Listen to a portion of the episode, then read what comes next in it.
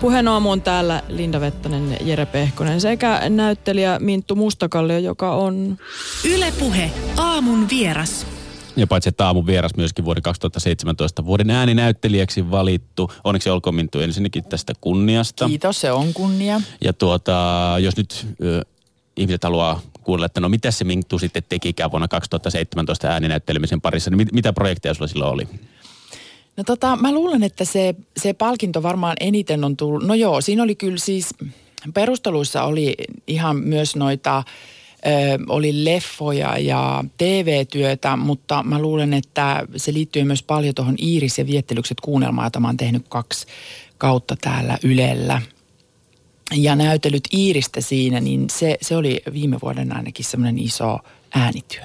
Miten tuommoiseen äänityöhön, niin kun kuitenkin sä teet tälläkin hetkellä teatteria kansallisteatterissa, niin kuin sanoit, että sieltä suihkit, ei kun täältä, täältä suihkit sinne, sinne. treeneihin, niin tota, tuommoinen ääninäyttely ja kun tehdään tuollaista kuunnelmaa, niin minkälainen, onko se valmistautuminen jotenkin erilaista siihen? Hmm. Kun sitten esimerkiksi teatteriin tai leffaprojektiin tai mihin tahansa muuhun. No kyllähän ne on vähän erilaisia työtä, vaikka si- siinä töitä, vaikka tota näyttelemisestä on kyse, mutta ei ehkä valmistautuminen ole eri. Mutta se tekniikka on sitten eri, koska siinä ollaan, kun tehdään äänitöitä kuunnelmaa studiossa, niin on se rajattu tila ja sitten pitää pystyä näyttelemään niin, että mä en mene liian kauas mikrofonista. Eli mä en voi niinku heilua niin vapaasti kuin teatterin lavalla tai, tai olla välittämättä mikrofonista niin kuin ö, leffassa. Mm. Tarvitsetko se asennoitua jotenkin, tai tavallaan jotain semmoista tulokulmaa muuttaa siinä, että sulta viedään periaatteessa se fyysinen elementti, mikä sun pitää ohjata sitten siihen äänenkäyttöön. No joo, kyllä se tota, mm, mä en ehkä, tätä kysytään nyt, kun tämä palkinto tuli, mutta on kysytty monta kertaa tätä, että miten se eroaa. Mä en jotenkin, mä huomaan, että mä en ole kauheasti ajatellut sitä. Se ei niinku mulle tavallaan eroa muuten kuin just tämä tää tekninen puoli, että on niinku sidotumpi siihen paikkaan, missä näyttelee. Mutta eihän se, tota, se henkinen puolihan on sama, että joutuu etsiä sitä hahmoa. Ehkä tässä on vielä enemmän semmoinen niin jotenkin, että se, sen hahmon pitää o, kerta kaikkiaan olla riittävä vaan äänenä. Ja pitää rakentaa se tyyppi niin, että se on uskottava ö, ihminen, vaikka se on vaan ääni. Että ne kuuntelijat ei näe mua ja faktisesti ö, sitten näkörajoitteiset ihmiset tai näkövammaiset eivät pystykään näkemään minua. Mm. Et siksi musta tämä palkinto oli hirveän arvokas, kun mä ajattelin, että he todella ovat kuunnelleet mun ääntä ja päättäneet, että se on niin kuin toiminut.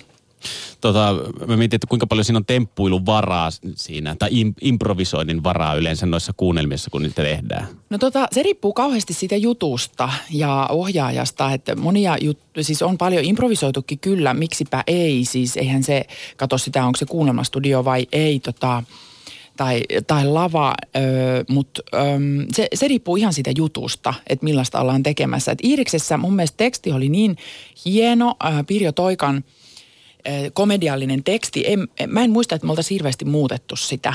Että ei myöskään ollut semmoista tarvetta. No kuunnellaan nyt tässä, sä kerroit jo vähän, että miten, millä perusteella sitä tämän vuoden ääninäyttelijä palkinnon sait, mutta kuunnellaan itse Sokean kuunnelmaraadin puheenjohtaja Mikko Ojasen sanoja myöskin siitä, että miksi Minttu Mustakalle on vuoden ääninäyttelijä 2017. No tota, ensiksikin niin siinä otettiin huomioon sekä kuunnelmatyö työ, että sitten myöskin TV ja draama. Ja hänen äänensä on siis tämmöinen ilmeikäs, eloisa ja artikulaatio on selkeätä. Ja hän, hän niin kuin tuo sen esittämänsä persoonan esiin, siis sen, sen niin kuin olemuksen. Ja ne, tämän esitetyn roolihahmon eleet ja ilmeet kuuluu siinä äänessä hyvin. Se on siis sellainen, ja sitten hänen äänessä on hyvin sellainen tunnistettava, että, että tota, kun oli sitten elokuva tai kuunnelma, niin hänen äänensä kyllä sieltä hyvin helposti heti tunnistaa. Puheen aamu. Yle Puhe. Kädet kasvoilla kuuntelit Minttu tota. Niin, tämä oli hämmentävää. Siis ihana kuulla tietenkin, mutta vähän, kyllä mun pikkusen tuli kuuma. Onko se hyvä ottaa tämmöisiä niin kehuja ja kommentteja vastaan? Ehkä mä en ole kauhean, pitäisi varmaan olla parempi. Joo. Pitäisi varmaan olla vain, että näin on, mutta se on kyllä suomalaiselle vaikeaa. Kuunteleeko sä muuten sun omia töitä sen jälkeen, kun ne on julki? julki? Enpä juuri, mutta en mä hirveästi katokkaan mun omia töitä. Ihan, ihan en, en jää niinku rullailemaan niiden kanssa sitten kotona. Miksi?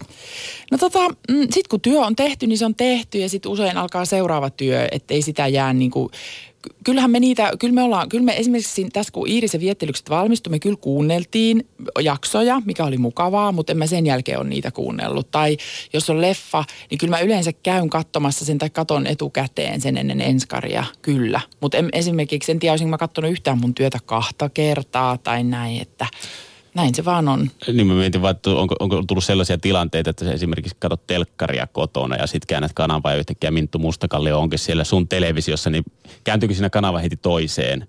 Vai jäätkö vähäksi aikaa kattelemaan, että no Tämä onpa ihana. Niin. tota, usein kääntyy, usein kääntyy. Kun sit sitä rupeaa, kun ne omat työt on sellaisia, että sitä rupeaa, mä luulen, että monet näyttelijät tunnistaa tämän, että rupeaa katsoa niinku teknisiä ja sitten muistuu. Mä ainakin aina mietin, että mikä aikakausi se on ollut mun elämässä. Että jos on joku tietty leffa, sitten mä, että okei, tos mä olin, tos mä olin kuumeessa, toi oli se yökuvaus, toi oli rankka, toi oli, niin kuin, että se tuo myös semmoista jotain tiettyä muistoa, niin kuin, että että en mä asetu katteleen nyt niitä omia töitä niin paljon. Joo.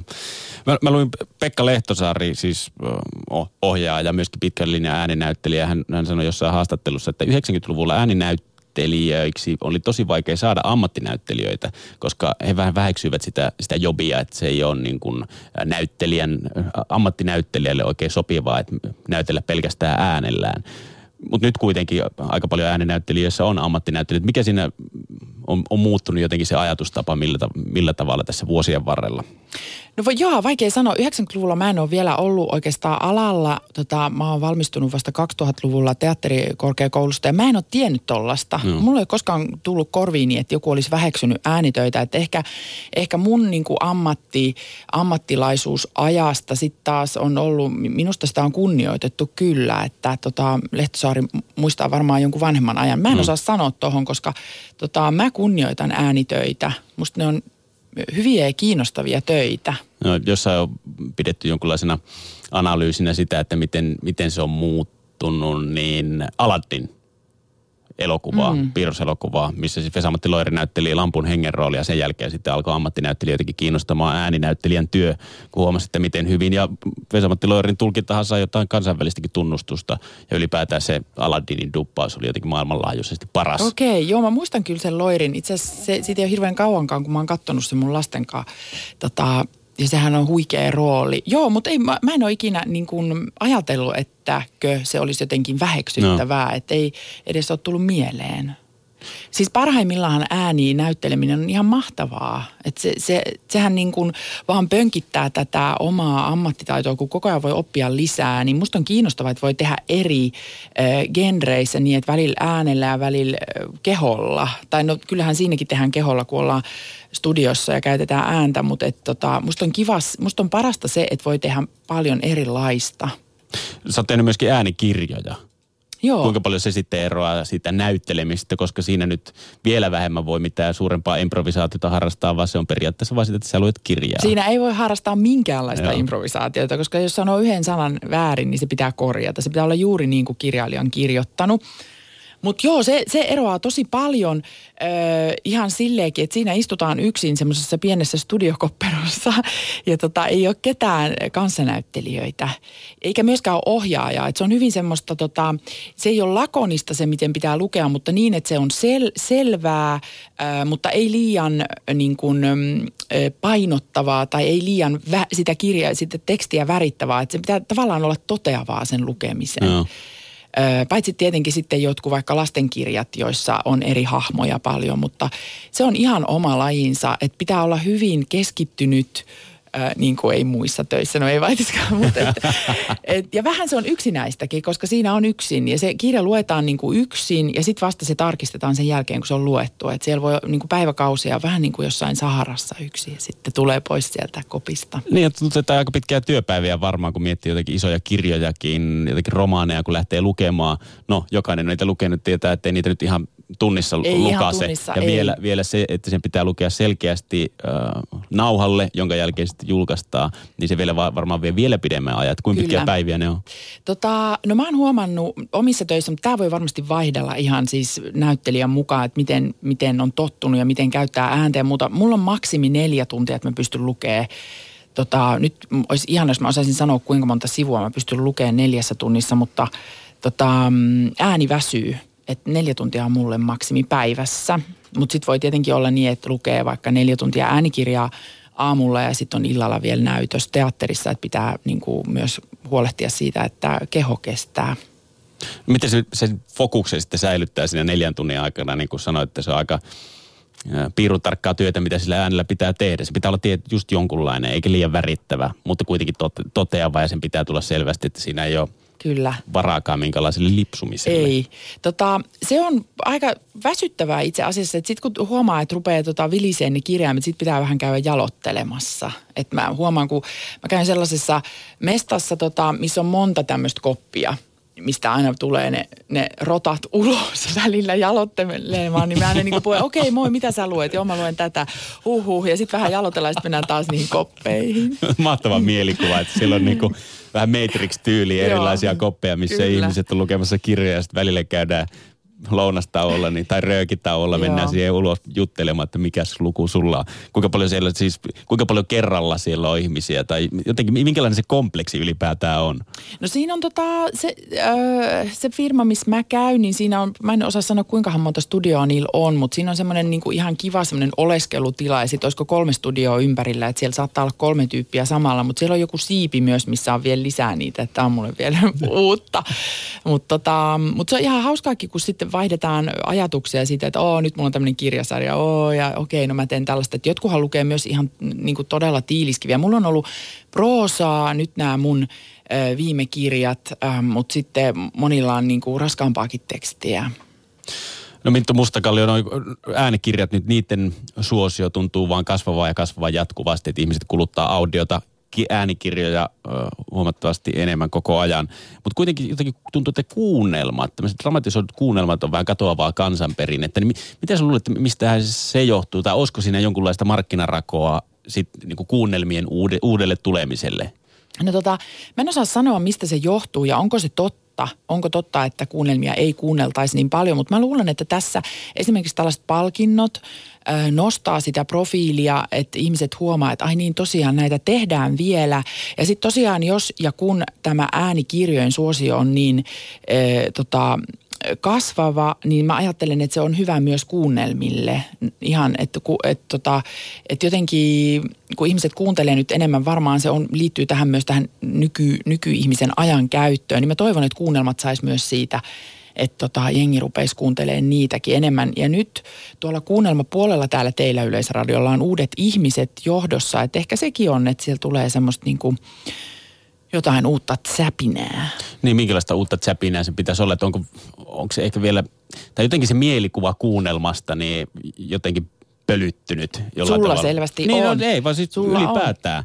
Tota, no mulla ei ole pölyttynyt ö, ajatus niistä, mutta se on tietenkin, että mä oon niinku inessä siellä mm. ja teen niitä. Ja musta se on hauskaa, siellä on nyt uudet modernit studiot ja, ja hienot mestat, missä tehdä tätä kuunnelmataidetta. Tota, mutta munhan pitäisi olla siellä johdossa – vetämässä tätä, tätä uutta kuunnelmapuolta, että et mä osaisin sanoa, mikä mm, se on se juttu, että miten nostetaan ne. Mä en tiedä, mutta tota, mä tuun tekemään niitä kyllä parhaani mukaan jatkossakin. Että täytyy vaan toivoa, että ihmiset löytää kuunnelmat. Anna joku vinkki hyvästä kuunnelmasta, joka nyt esimerkiksi löytyy. Mitä sä oot viimeksi kuunnellut? Apua. No kuunnelkaa se Iiris ja viettelyksi. No niin, no se on. Siinä on lyhyet jaksot, Joo. niitä on paljon ja sitä on paljon kehuttu. Se on hyvin kirjoitettu. Iiris ja viettelykset, why not? No Sokea Kuunnelmaradion puheenjohtaja Mikko Ojanen, häneltä kysäsin myöskin, että mikä on, mikä tekee hyvän kuunnelman, mies kun on muutama niitä kuunnellut, kun tuossa puheenjohtajan roolissa näitä palkintojakin jakelee, niin annetaan Mikon kertoa, mikä hänestä olisi hyvä kuunnelma. No siinä on varmasti yhtä monta mielipidettä kuin on henkilöäkin, mutta, mutta tota, ajattelisin näin, että hyvä kuunnelma on semmoinen, joka ensinnäkin synnyttää mielikuvia. Siis semmoisia konkreettisia tai eläviä mielikuvia kuulijan mielessä ja tavallaan niin kuin tempaa mukaansa. Se ei välttämättä, tai siis sen tietysti pitää olla sillä lailla nykyaikainen, niin kuin nykyisin tehdään draamaa, että, että jossakin arkistokuunnelmista nostalgian vastapainona on sitten semmoista jäykkyyttä ja rytmistä hitautta, joka ei sitten tunnu välttämättä enää ihan olevan tässä ajassa. Mutta siis hyvä kuunnelma on sellainen, että se eh, vie se tarina, taikka se tapa, mitä siinä halutaan eh, käyttää kertomiseen, vie mukaansa. Ja sitten todella, että ne esiintyjät siinä olisi tunnistettavissa sillä tavoin, että, että ei jää niin kuin miettimään, että kukahan se tässä nyt sitten jotakin sanoi. Ja sitten hyvässä, hyvää kuunnelmaa voisi ehkä verrata tämmöiseen elokuvan katsamiseen sillä tavalla, että siinä on vähän samantapaisia lainalaisuuksia, että kun elokuvassa kuva, käytetään kuvia, niin kuunnelmassa sitten synnytetään mielikuvia. Ja ehkä sellainen hankalin asia nykyisin on se, että kuunnelmat on kovin lyhyitä, varsinkin tämmöisissä viidekuunnelmissa ja jännityskuunnelmissa, niin se jakson kesto on 20 minuuttia ja, ja sitten pitkissä kuunnelmissa ne on alle tunnin. Että jos niitä kuuntelee esimerkiksi areenasta pötköön, niin silloin se tarina niin kuin avautuu paremmin, tai joka tapauksessa niin se kokemus on niin kuin elävämpi. Että tietysti jos saisi toivoa jotakin, niin toivoisi, että ne voisivat olla pitempiä ne kuunnelmat.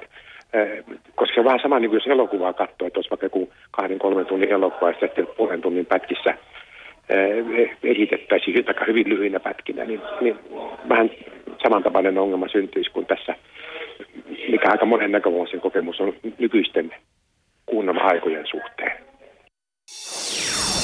Puheen aamu. Yle Puhe. Hän oli siis äh, vuoden kuunnelman sekä vuoden ääninäyttelijän palkinnon valintaraatiin, eli Suokean kuunnelman raadi, raadin puheenjohtaja Mikko Ojanen. Puheen aamun vieraan on siis näyttelijä äh, Minttu Mustakallio. Ja Minttu, sut nähtiin myöskin tuolla Jussi Gaalan lavalla. Sä jaoit palkinnon yhdessä Esko Salmisen kanssa. Ja, nostitte myös omassa tässä esittelyssänne esiin tämän Me Too-kampanjan, joka on nyt suomalaistakin elokuva-alaa ravistella. Jotenkin tämä koko gaala näyttäytyy vähän semmoisena jonkinlaisena puhdistautumisena ja tämän asian niin kuin, ulos ryöpsäyttämisenä, katarsiksena jopa tälle alalle. Siellä, siellä käytiin paljon keskustelua tästä. Mutta mitä sun mielestä sen jälkeen on, on seurannut? Onko siitä seurannut mitään? On, onko seurannut jotain hyvää tai onko keskustelu alan sisällä jatkunut, koska julkisestihan se on nyt vähän laantunut? No nyt on esimerkiksi hyvä, että me keskustellaan tästä nyt taas, että musta tästä pitää keskustella niin kauan, että asiat muuttuu.